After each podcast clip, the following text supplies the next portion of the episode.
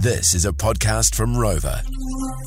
This little clip came up, and uh, Big Westy Lee was a fan of it. Showed me, and uh, I was a fan of it as well. I just love the interaction between these between these two individuals, and you can tell at the point in which just things take a massive turn for the. Well, I, I don't know about this. You can hear it in the voice. We'll play it for you now.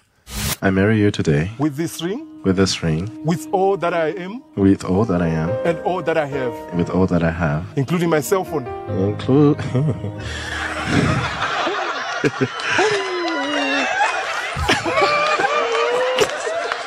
Okay, I'll say it on his behalf, including his cell phone. The cell phone has to be part of the deal. Someone sent that to me and said, Lee, you have to do this at a wedding. Yeah. Have you? Have I mean, obviously you're a, a wedding celebrant. You would have officiated now literally thousands of weddings. Lots. Um, have you ever had any of those weird sort of vows put in there? Because obviously, this is the last chance, uh, if you don't completely trust the person, which is weird that you're getting married to them anyway, uh, for you to really straighten things out. I haven't had anything super super weird like that. I've got a couple of mates who uh, I married a couple of months ago. Who one of them's a big big in the you know New Zealand barbecue community, the big new barbecue. Mr. Stephen Cook, Cook Cartel, good guy.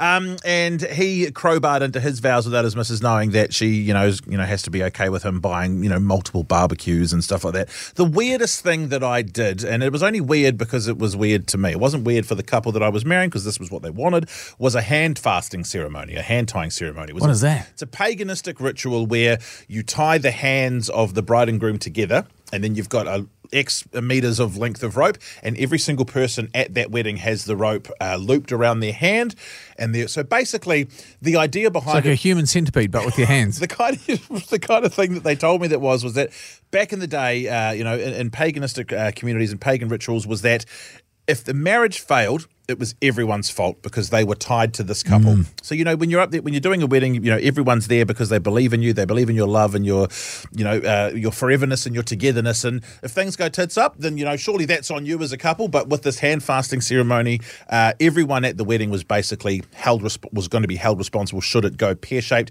And I had to do some real weird chanting. Go, give us an example. Bless this wedding with the gifts from the east, the sun and the stars in the sky. It wasn't that, it wasn't that shit, but it was.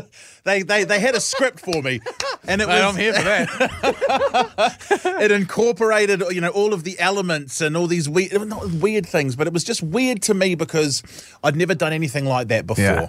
I so back to back to the Yeah, guy. back I, on point. I like the fact that he clearly is a person that plays up and has been called out, so therefore has lost uh, all self. And because you know, obviously he's in a position where he doesn't really hold a lot of power Mm. uh, to probably back his way out of it. But just play it again, just so you can hear the intonation in his voice, where he's like, ah.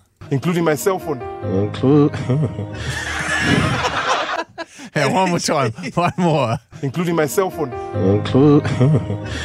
include.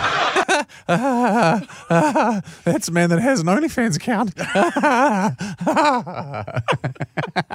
Uh, I, I love the way that that people have been creatively caught out and then and then obviously made a big deal out of it. Yeah. box. If you've been there's a myriad of ways that people have been caught playing up, and these make for some of the best stories. This is Jay and Dunk's podcast. On the radio too from 3 to 7 weekdays.